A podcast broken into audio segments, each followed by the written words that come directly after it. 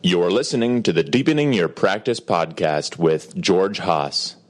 For more information, visit www.mettagroup.org. That's www.mettagroup.org. So, welcome everybody. This is Deepening Your Practice. Deepening Your Practice is intended as an intermediate or advanced class. And what that really means is that I'm not going to be teaching basic meditation here. Um, I put some flyers out there. We are going to start a basic meditation class on, on Thursday nights, in starting, uh, I think October 12th is the first class. So if you uh, want some basic instruction or you know people that you want to recommend meditation instruction to, but you think that this is not the place for them to jump in, um, uh, take a look at the flyer out there as well. Um, we've been talking about, um, we've been slowly going through the Manual of Insight, which is the Mahasi Sayadaw text on how to do Khanika Samadhi. Khanika Samadhi is a Pali word which means momentary concentration insight practice then what that uh, Khanika Samadhi is where you momentarily focus on the object of meditation and is considered the insight direct path, uh, as opposed to the concentration first and then insight path, or the tranquility path, the Samadhi path. Um, One of the reasons that the Khanika Samadhi, or the momentary concentration insight practice, came about was because it was a practice designed really for householders.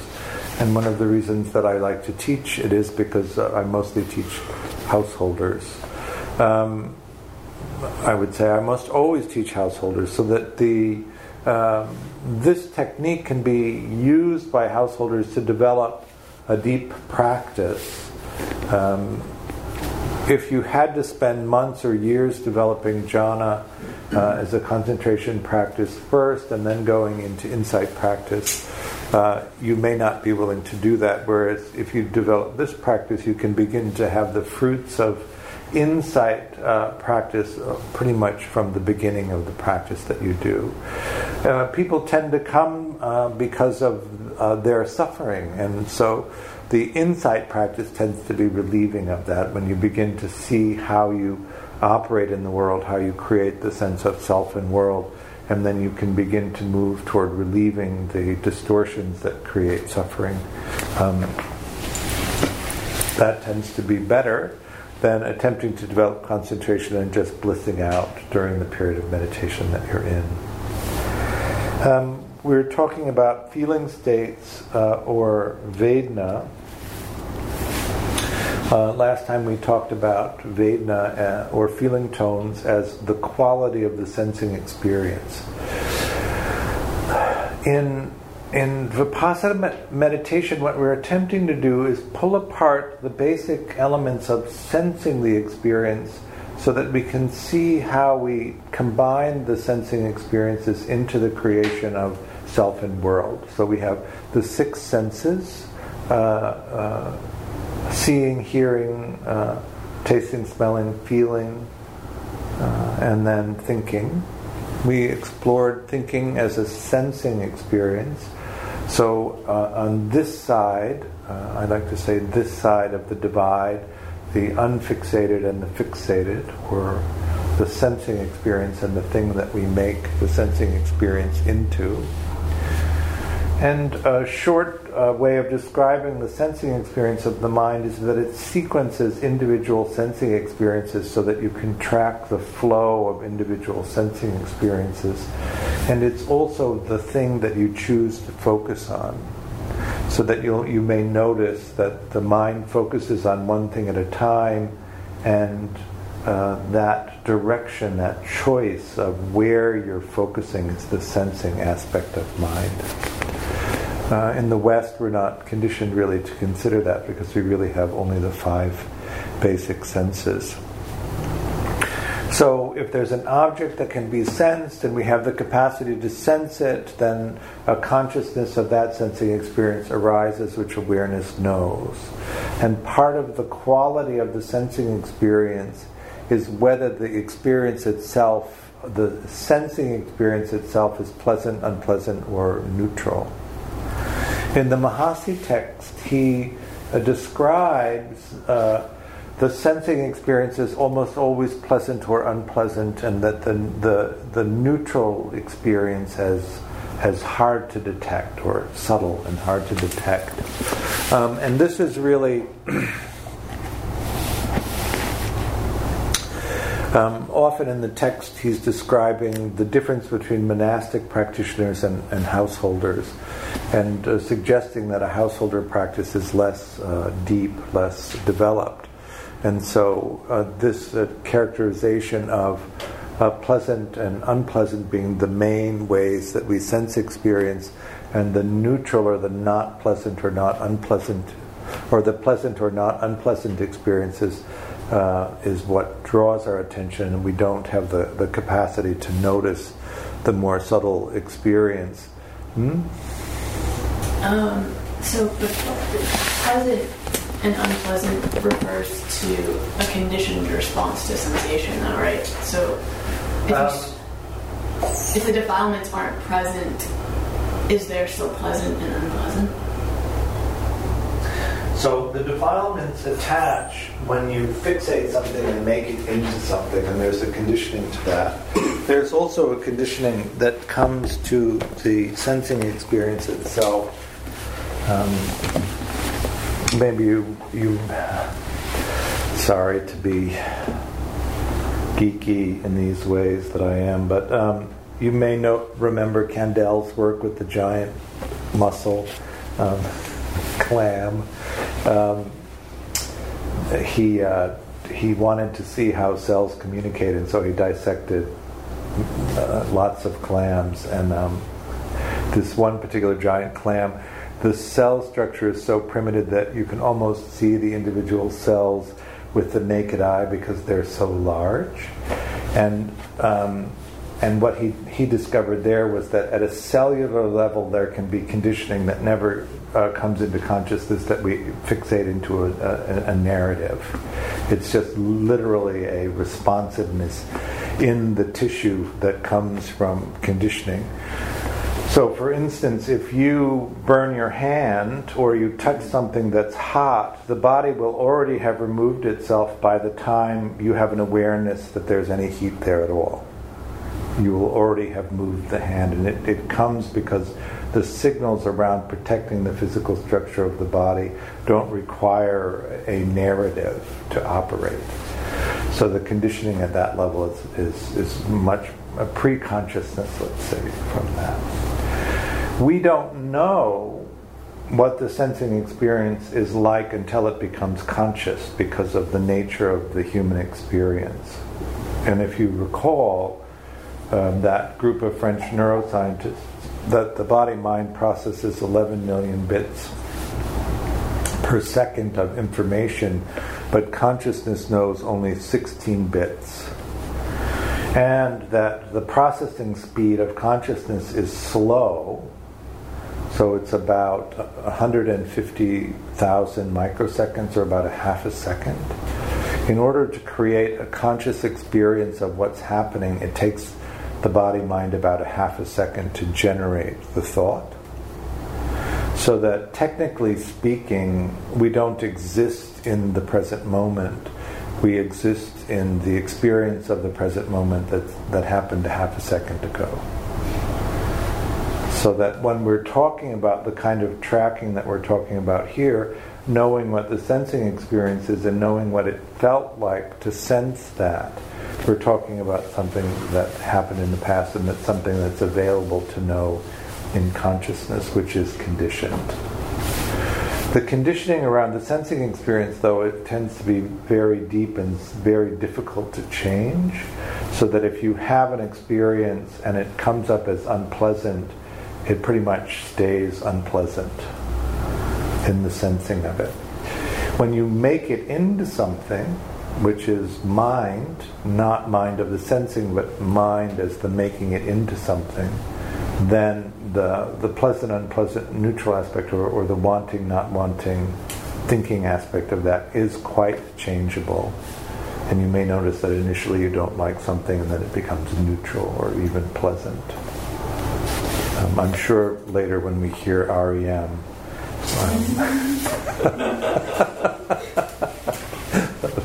we uh, sort of the last 20 minutes of the sit is always filled with one of the people who lives around here playing the same REM song on repeat week after week. It's an amazing phenomenon.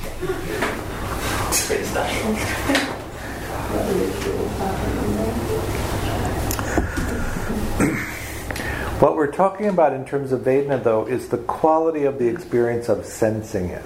So, um, if you look in the body, I find in the body a lot of the sensations of the physical nature of the body are unpleasant. But in terms of seeing, seeing is almost, for me, always neutral except for when the light is too bright. In hearing, um, it's a, a kind of a mix. A lot of hearing is neutral, some hearing is unpleasant. It's unusual to hear something and the sensing aspect of it be pleasant, although often the thing that I make it into is quite pleasant. Um, do you know what, what, i mean? I'm just going to take this moment to trash Judah Mental because it's one of my missions in life. But um, ad nauseum, they're doing Beethoven's Ninth, right, uh, this season, and. Um, when, uh, if you know the fourth movement, when the Ode to Joy breaks out in the, and you know you have 300 choral singers and a full orchestra and the soloists all, you know, screaming at the top of their lungs. Um, it's awesome. but it, in the hearing of it, the actual sensing of the hearing of it, it could be unpleasant because it's so loud. But then the emotional uh, response to the what it becomes when when it's formed into music is usually very very pleasant, very moving. And then some of those sensations which are emotional in nature can also be quite pleasant. Is that making sense? So we're trying to tease these things out. The um, the, the capacity to sense and the activation of the individual sense gates and what the quality of the sensing is, which is the Vedana, and noticing whether they're pleasant, unpleasant, or neutral. And then I wanted to um, describe. Um, we talked about um, the determination of just the ordinary experience of doing it, and we are always considering um, what's considered ultimate versus conceptual reality. So, ultimate reality is the sensing experience, and conceptual reality is the thing that we make it into. One of the things I, I like this gesture of rocking back and forth. You settle into the sensing experience where nothing is fixated and you're just knowing the sensing. And then you come out of that and evaluate what it is that you're sensing and then you drop back into the just pure sensing experience. So you're dropping into the ultimate reality of pure sensing, and then you're touching into the thing that you make it into. And in this back and forth, you reveal what the mind state is, and you also reveal it to yourself whether the thing that you make it into is an accurate representation of what you're sensing. It's um, I like to talk about it in this way because one of the things that I think it's important to pay attention to is your spiritual maturity, your spiritual maturation, and the process that unfolds. How, what is it? What are the milestones of spiritual maturity? And if we look at the basic uh, process of it, the first one is to recognize that you have a mind state and that other people have a mind state, and it distorts or affects the way that we perceive the sensing experience. Um, when we don't have that understanding, then we think that we don't have a mind state and that the way that we experience it is the way that everybody experiences it. And so, what we really want to begin to do is pay attention to this is how I'm experiencing it, how are you experiencing it, and so that we can actually be communicating. If you are thinking that you uh, your experience is the universal experience, then when people disagree with you, you think that they're wrong because they're disagreeing with your worldview. your your creation of the world. And if you really settle into this understanding that this is how I'm experiencing it through a mind state that's been conditioned, and that everybody else is experiencing what's happening through their own mind states, which are conditioned, and that all of our conditioning is different, then it becomes very easy to understand that you perceive it in one way and they perceive it in another. And the, the main object of being in relationship with someone else is to be able to communicate what your experience is rather than assuming that they have the same one as you and their behavior is based on the same understanding as you have. Does that make sense? So you, you depersonalize their actions as if they're all based on this universal understanding, which isn't, doesn't actually exist. Have you ever had an argument with somebody where saying you did this and they're saying no I didn't? Do you know what I'm talking about? what is their perception of this is what I think is going on. What? I said only every day. this is what I think is going on. What do you think is going on? Is a good place to begin. also, if you put your cards down first, people are more willing to show you your cards than if you say, what do you think is going on? I've also heard a version of that where it's here's the story I'm telling in my head. Right. What's the story you're telling? Exactly. it, it like never gets there though. It's always like this is how it is. What's wrong with you? yeah, exactly. That is why you want to start meditating.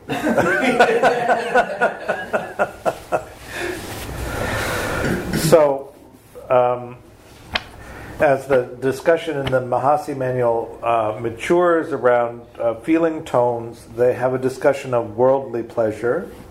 Uh, the happiness associated with external things that one loves or is fond of, one's spouse, child, clothing, property, estate, animals, gold, silver, and so on, or with internal things that one loves, one's eyesight, comfort, talent, skills, and so forth is called worldly pleasure.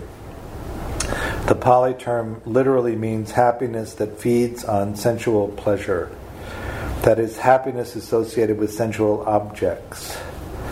When one enjoys the beauty or sweet voice of one's spouse, for example, that visual object or sound arouses happiness or one may feel happy when thinking about a good time one has had in the past. When feeling a pleasant feeling associated with a sensual object, one understands I feel pleasant feelings associated with sensual objects. Unworldly pleasure. A meditator whose awareness is constant and uninterrupted, uninterrupted and whose insight knowledge is mature experiences the, the arising and passing away of the sixth sense objects arising at the six sense doors and so understands their impermanent nature.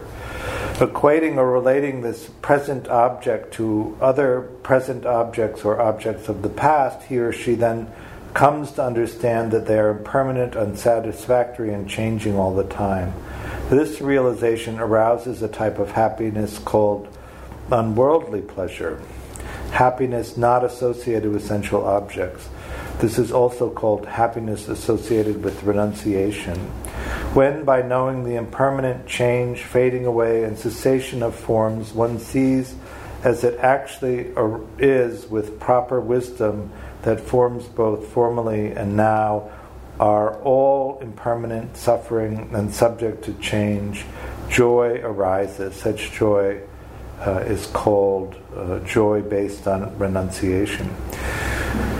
So, last week I, I was talking about uh, understanding the biases of your teachers uh, in, in a sense that uh, in this manual um, I notice a bias uh, in favor of monastic practice and, um, and uh, uh, a general sense that householder practice has shortcomings built into it.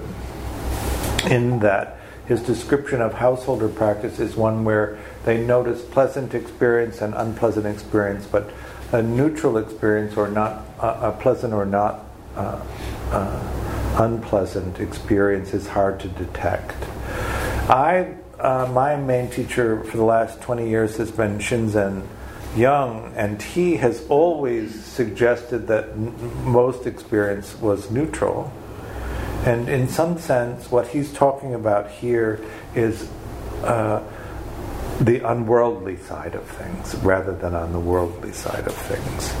Um, that uh, his, uh, his um, expectation of householders is that they can practice deeply and that the unworldly aspects of practice would be available to them.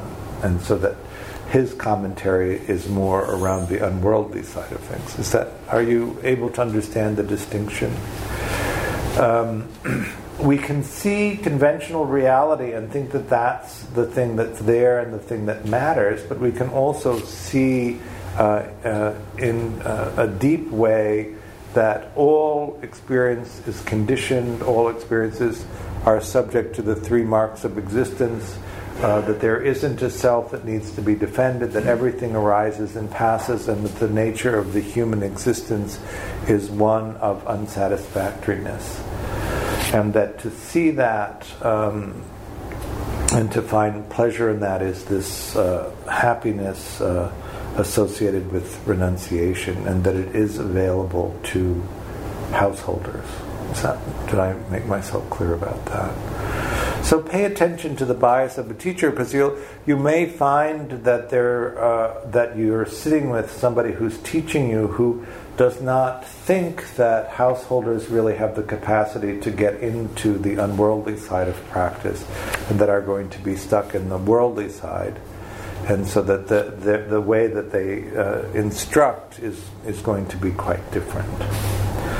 Unworldly, worldly displeasure. When we do not get the desirable objects we want, we feel disappointment and frustrated and think that we are unfortunate. Sometimes we may suffer distress when we think of our lack of sensual pleasures in the present and in the past. Such distress, sadness, frustration, worry, and so on is called worldly displeasure when feeling worldly pain, painful feeling, he understands, I feel worldly painful feelings. Unworldly displeasure. When a meditator has reached the insight knowledges beginning with knowledge of arising and passing away and has spent quite a long time meditating, he or she may long to become a noble person endowed with path knowledge and fruition. So, uh, path knowledge and fruition is, uh, say, uh, understanding that you've had stream entry or you've had cessation. Um, but the meditator may feel dis- disheartened having not achieved what he or she wanted to achieve and thinking that he or she will be unable to attain path knowledge or fruition in this life. This distress is called unworldly displeasure. So, how many of us who have been practicing have experienced unworldly displeasure? I'm laughing because we had this conversation this afternoon. Um, when feeling an unworldly, painful feeling, he understands I am, uh, uh, I am, I feel an unworldly, painful feeling. Um, what time is it? All right. Uh, there's a there's a story if you get this book uh, that goes on for two pages about a monk who uh, successfully taught 30,000 people to become enlightened arahats, but he himself was unable to achieve even stream entry.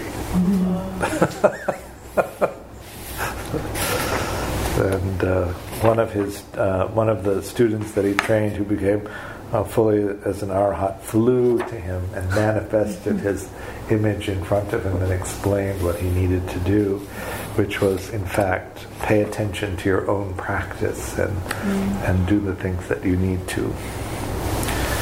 Um, worldly neither pleasant, dis, uh, worldly neither displeasure or pleasure.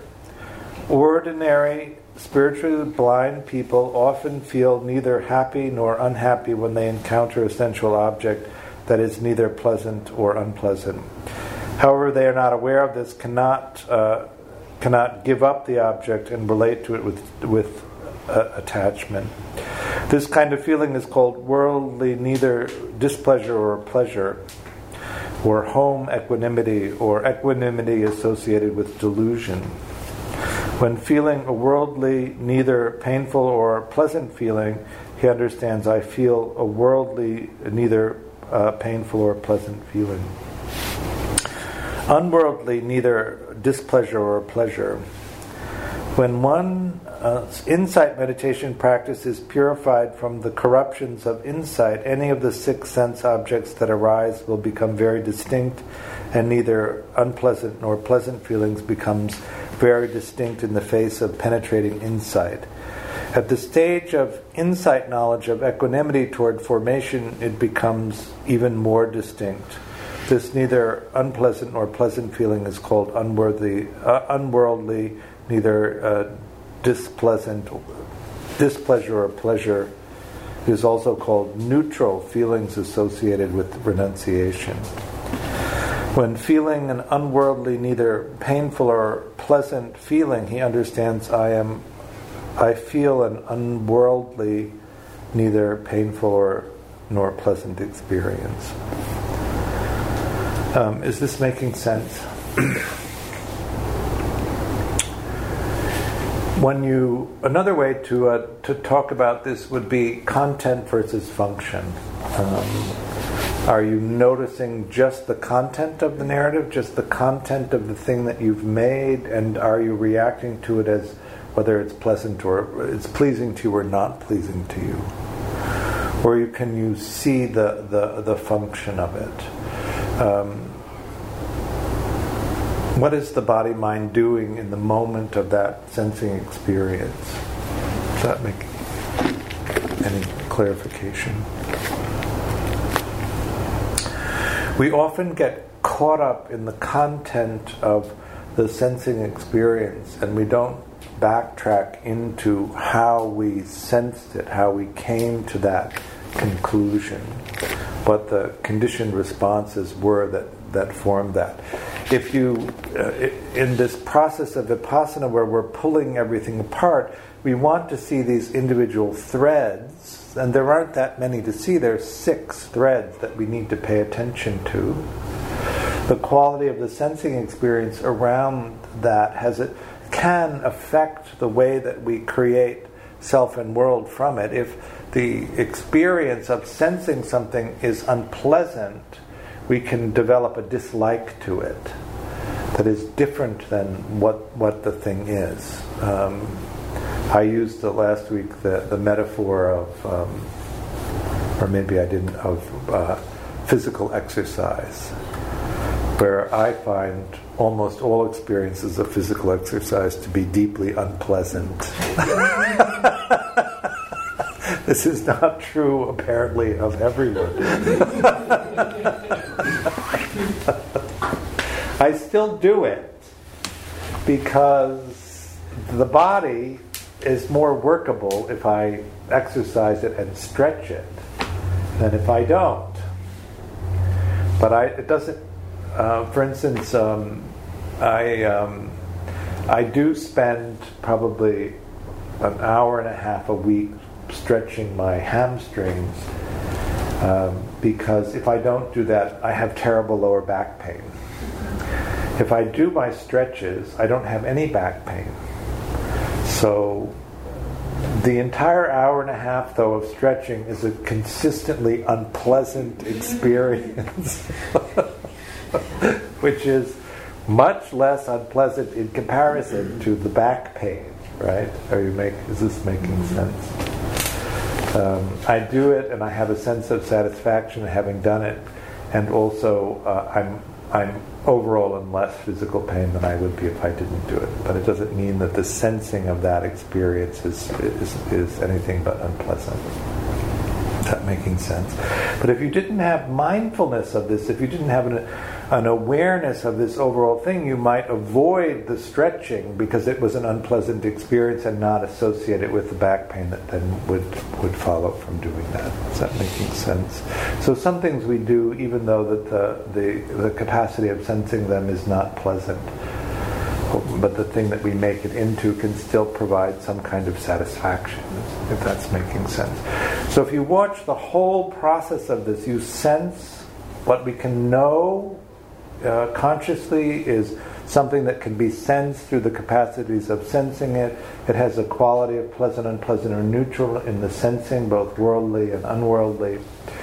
We then make it into something. We solidify or attach is the word. We make it into something. And how we make it into something is that we associate it to a database of experience that we've already had.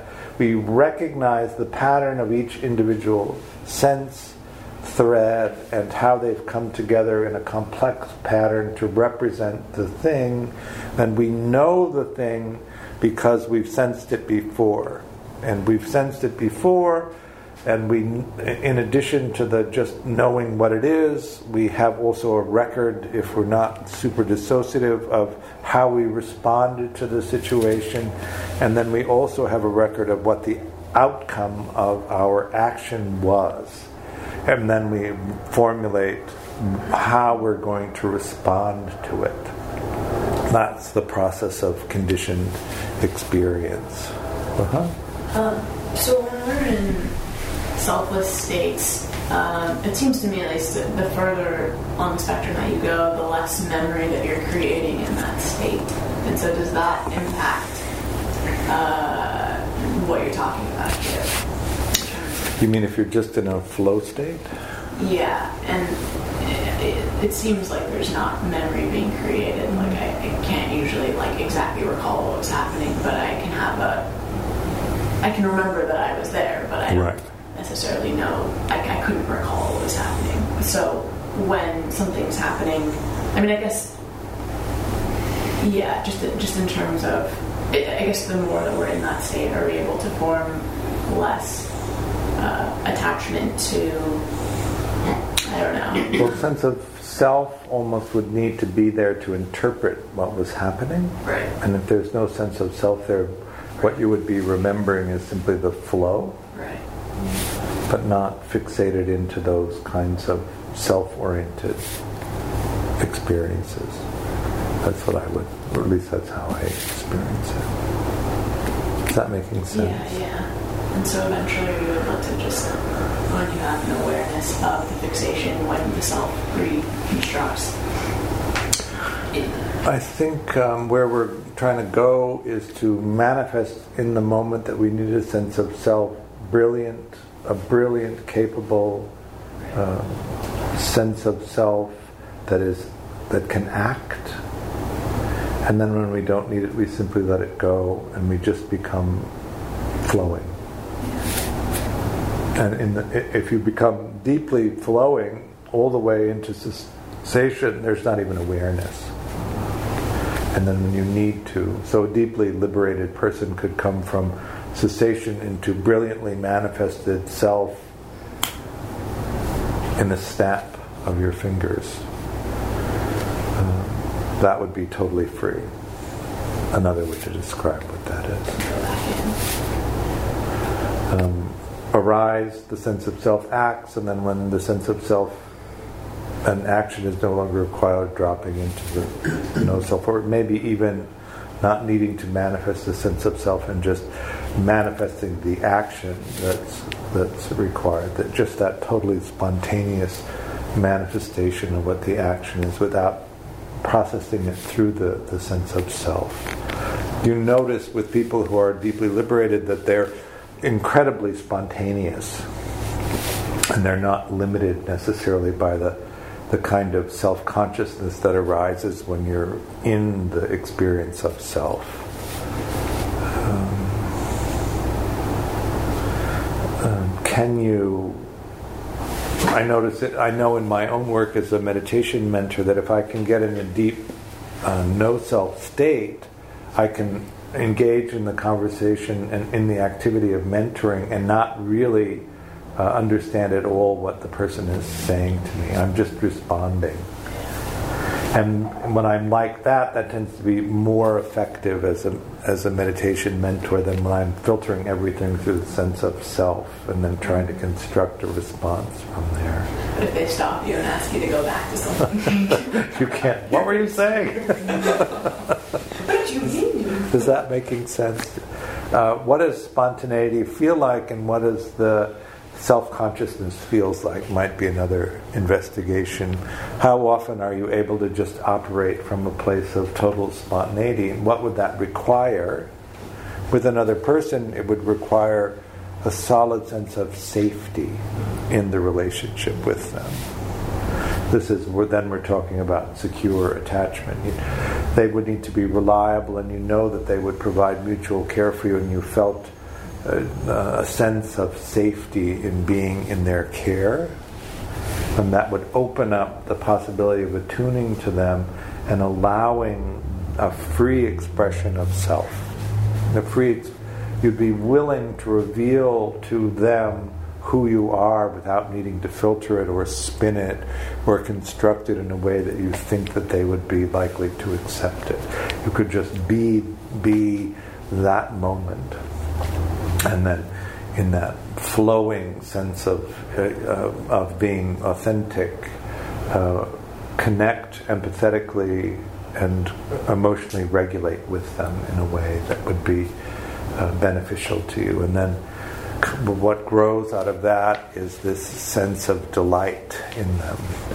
If you know somebody well and they emotionally regulate you well, when you see them, you have a tendency to be delighted by seeing them because you know in a few minutes you're going to be very well emotionally regulated. It creates this, this positive loop. And then if they, they allow you to, to go and explore and they're interested in the reunion when you come back to hear about your exploration, then they actually become the great supporters of your, your life and uh, they become part of the process in which you make meaning out of your life, and so they become highly valuable to you.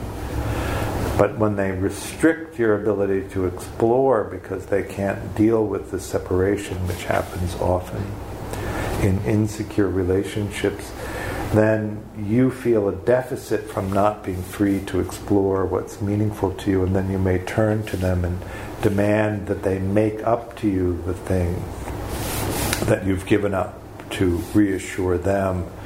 And there simply isn't a real way that they can make up that.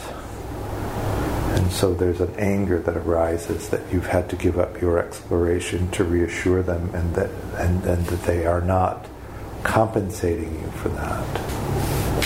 Um, and so that that process of the secure relationship really includes them in being very encouraging to you to go off and explore and find meaning in your life, and then uh, this delight in the reunion when you come back and are willing to share it with them. So let's do some practice. I want to do uh, again this double noting. Uh, so it's a see, hear, feel technique, a basic see, hear, feel technique. Um, and then we'll add a second note. So the first note is for sec- sensory clarity, um, noticing which strand of sensing experience is activated. We'll use the Shinzen technique of see, hear, feel. So basically, three categories: is it a visual experience? Is it an auditory experience, or is it a felt sense of the body? That includes taste and smell. Um, and then we'll add to that a second noting, which is around what is the quality of the sensing experience? Is it pleasant, unpleasant, or neutral? So we're not going to um, divide between worldly and unworldly, just whether the quality of the sensing is pleasant, unpleasant, or neutral.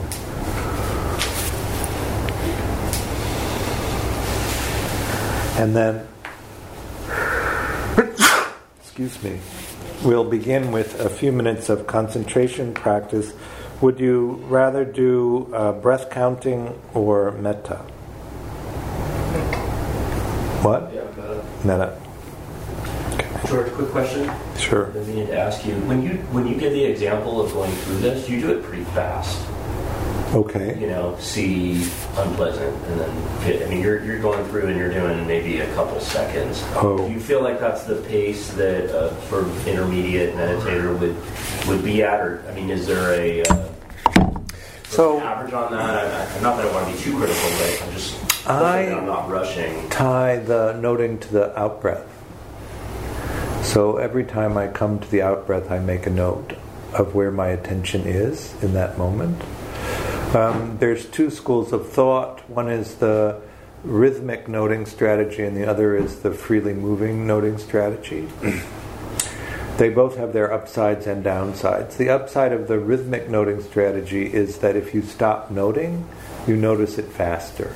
So you spend less time caught up in that way, unless you get into a robot, robotic kind of noting. The downside is that you don't soak in as much because part of your attention is maintaining the metronome of when you need to to uh, to uh, note.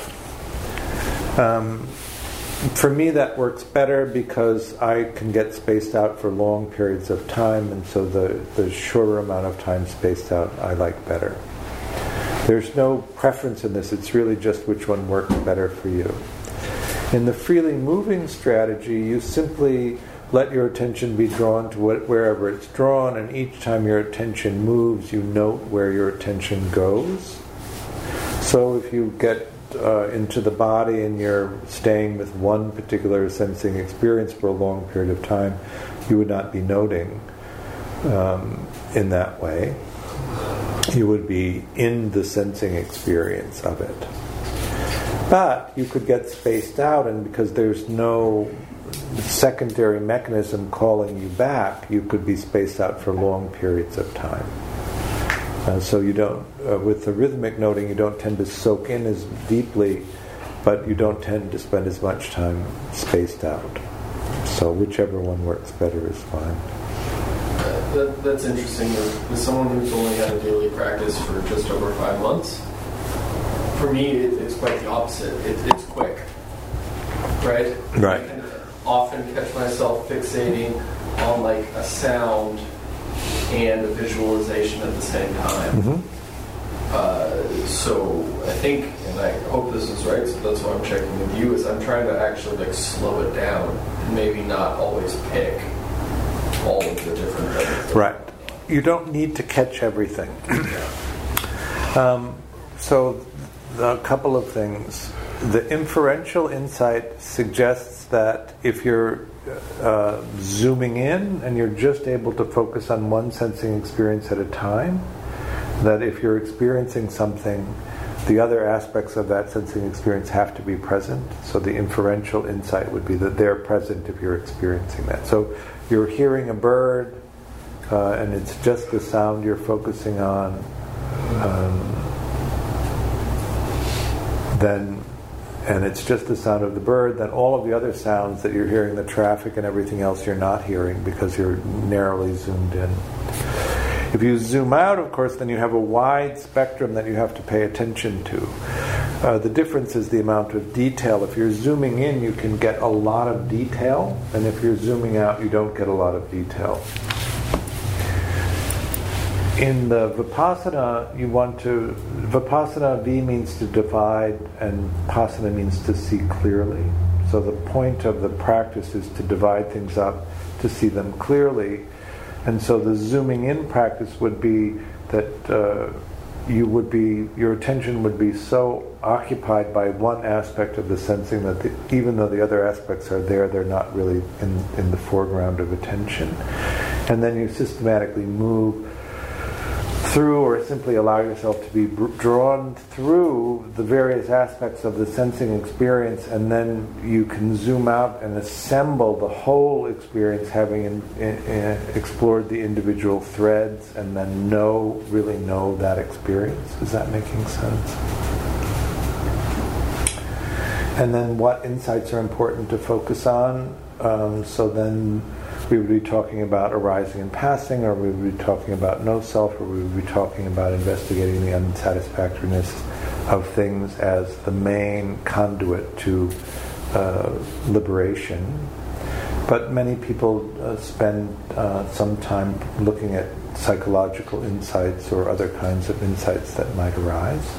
Planning, for instance, about what to do when you leave here. You might get an insight around that. Um, what about like uh, insights into your conditioning, into the into the what you're making it into? Right.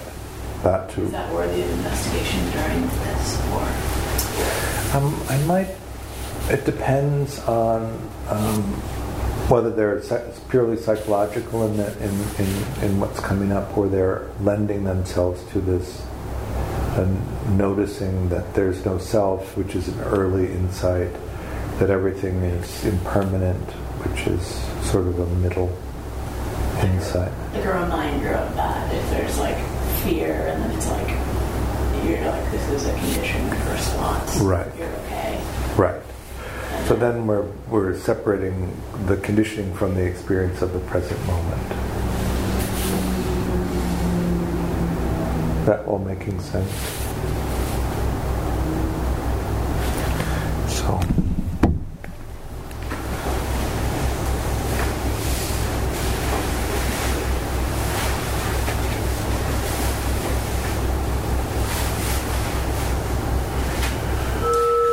We're going to do some uh, metta practice and then some insight practice. So, how did that go? You're all still awake? How long was sit? 35. How long did it feel? I was guessing 40. Mm. started out with 40, but then um, it down. We kept talking.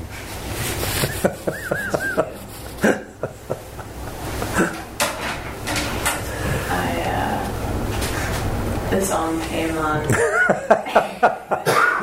I'm thinking it must be like, get rid of these people from the yoga class or something, right?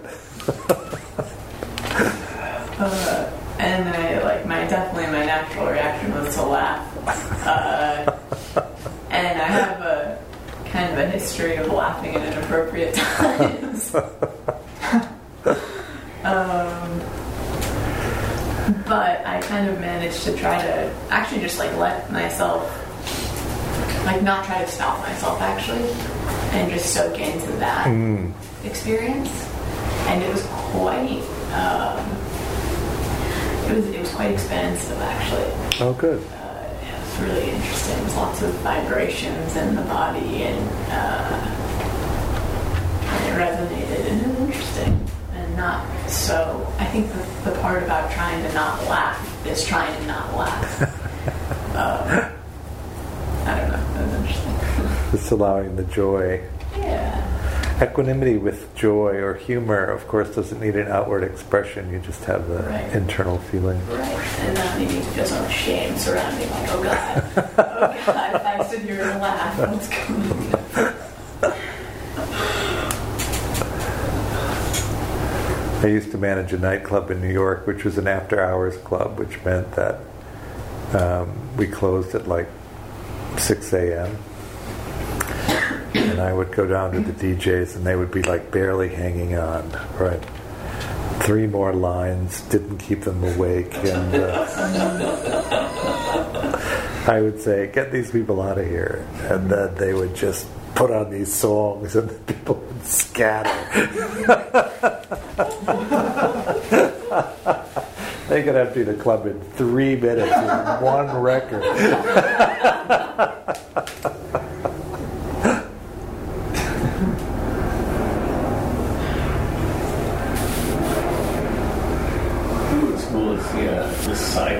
when you do metta practice and you see kind of um, one, it is funny.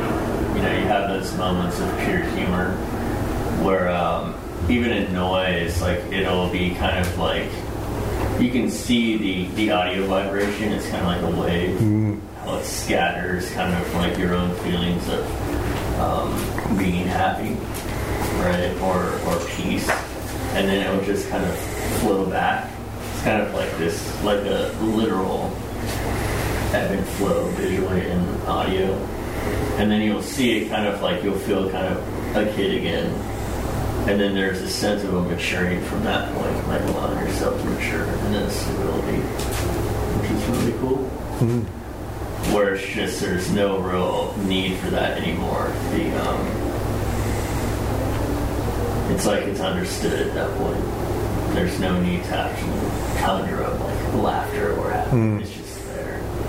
you know, and then it just kind of settles in that, which is really interesting. So you'll see if someone is upset in their practice and you hear it, you can hear the distress, and then you can just see them kind of flow back. Mhm. So it's funny because it's pushing and pulling off people around the room, you know. So because of that impermanence in it all, hmm like you'll see it like someone's disappointed in their practice and then you'll see it just flow back like oh, okay well that's over with the sigh is complete It's, you know, Mm. you know Uh huh. Cool.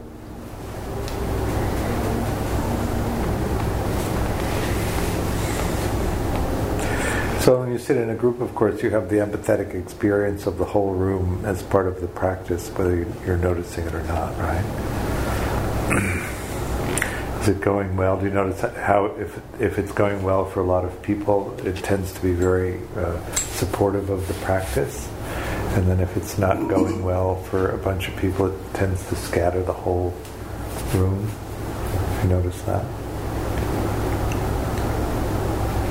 There's also a kind of co-regulation that comes from sitting in a group, uh, an emotional co-regulation, so that it, it, it's easier to hold some of the experiences that come up when you're sitting in, in a group. Whereas if you're sitting on your own, sometimes it's harder to regulate the experiences, and so it, it becomes harder to sit through them.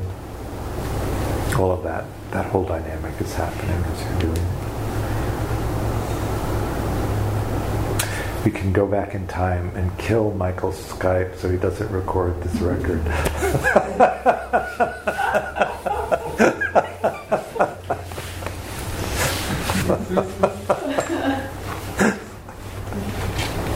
That will just be something else. I could stress that part of the song too. and I, I don't think it's even the whole song.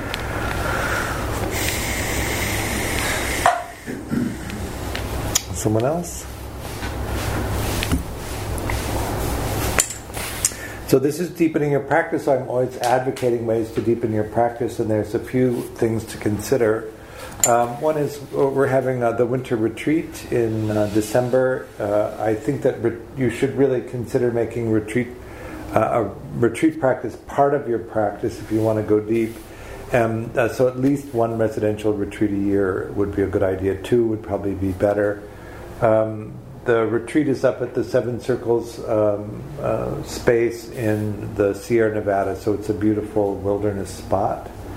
Um, and uh, so you can come for four days or six days, or for or four nights, six nights, or ten nights. Um, it's a metta vipassana retreat, so the first uh, days are all metta, and then the, the second part of the retreat is all vipassana. I find that in doing uh, four days of metta at the beginning of the retreat, you really get into a place of kindness with yourself, which really supports you going deep into the vipassana side of practice. So consider that. There are flyers out for that. Uh, developing a daily practice is a good idea for uh, deepening your practice if you don't have one. Um, and you need support in that. We have morning meditation, which is a live conference call every morning at 7:30, Monday through Saturday. There's a coupon out there that would give you a free month of it, so you could try it out. It's also recorded, so you can get it any time of the day uh, if you want to. If sitting at 7:30 in the morning isn't um, something that you you want. Um, also, one-on-one mentoring with a meditation teacher is a good idea. I have some spots open in my schedule if that's something you would consider. I have a flyer out there for that as well. Uh, really, uh, what we should do if that's something you're considering is um, schedule a phone call and we can talk through what, what your, your your goals for practice would be, and then see if it's a good match. I do think that you should be in a regular dialogue with the teacher, uh, and sometimes the one on one is is essential for your practice to develop. In March, we're going to have two intensives coming. The level one Meaningful Life Intensive is a six month class which is focused on developing meditation strategies for addressing attachment disturbance. So we'll explore the nature of attachment and begin to uh, uh, develop the skill at meditation Uh, level one is for people who have not already done some of the uh, meaningful life trainings. You've already done one, we're also going to start a level two training. The main difference between the level one and the level two training is that there's men, um, you have a, a, a regular scheduled se- uh, session with a meditation mentor. Um, they're going to do, um, it's called. Um, uh, uh, and geez, a PAI. Uh, it's a, a, a, personal attachment assessment, so that uh, we we can begin to uh, navigate what your actual attachment strategy is, and then also uh, the. Um, uh, each of the trainings in the second level will have the idealized person idealized parent figure protocol on the group level. Idealized parent figure protocol is a way of repairing attachment disturbances by developing a reference for an ideal parent relationship. Um, and the group level is a, a general uh, uh, um, exploration of what an ideal parent relationship might be, but then also moving through the stages of secure relationship. You've heard me talk about them before, but what would it be? What would an, uh, a, felt sense of safety be with ideal parents? What would be a felt sense of attunement? Uh, if you have an attachment disturbance, then it's likely that you had the experience of a lot of misattunement from your caregivers, and so we, we begin to build a, a database of uh, being well attuned to, so that you feel safe to reveal your authentic self um, what would it be like to have been in a relationship with a caregiver where they uh, were very good at emotionally regulating you so that you uh, what would it have been like to have been in a, relationship with a caregiver that where they were uh, delighted uh, by just you being there just the experience of you? And what would it have been like to have had uh, ideal parents uh, um, supporting you in your exploration. So that's part of the level two training. We're also going to do a, um, um, if we have enough people, a, a, meditation intervention for the addiction process training. Um, um one of the things about the recovery community is is uh, getting um, people to show up.